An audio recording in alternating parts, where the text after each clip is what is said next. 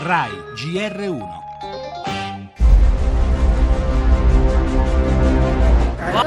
Stamattina ero andata a cercare aiuto dalla vicina. Mentre tornavo la più piccola ha iniziato a gridare Mamma ci sono i soldati! Viva i soldati! Vieni, mamma!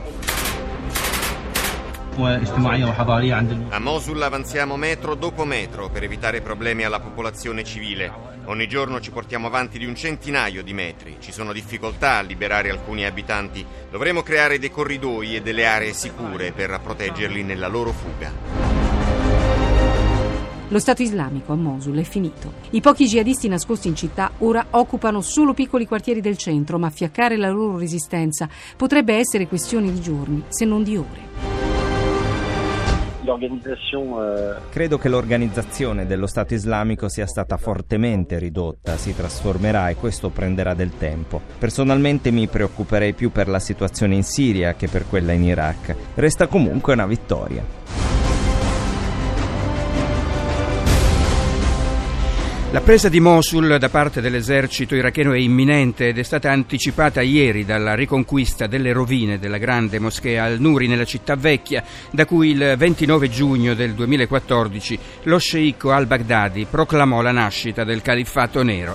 Tre anni dopo lo Stato islamico ha perso tutte le sue roccaforti in Iraq e forse, lo dicono i generali russi, al-Baghdadi è morto.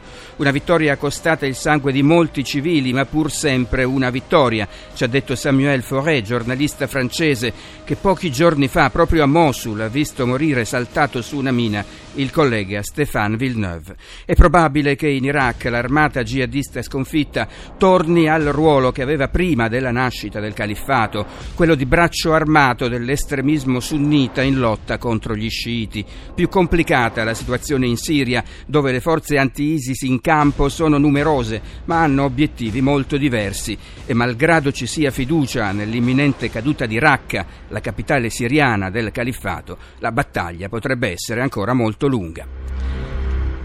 Le altre notizie, nuovo appello di Gentiloni all'Unione Europea sui migranti, all'Italia servono aiuti concreti, apertura da Juncker che ha definito il nostro paese eroico, ma la strada per un'intesa resta ancora lunga. L'inchiesta sulla pedofilia scuote il Vaticano, Papa Francesco ha sollevato pelle dal suo incarico, il cardinale si difende, sono solo falsità. Ancora ultime ore per il piccolo Charlie, dopo la decisione della Corte Europea oggi verranno staccati i macchinari che lo tengono in vita, contrari i genitori che vogliono cure sperimentali. Mattarella dal Canada difende l'operazione di salvataggio delle banche venete, la musica arriva a Zerovski solo per amore dove il pop lascia spazio alla musica sinfonica e al teatro totale e infine lo sport con il calciomercato.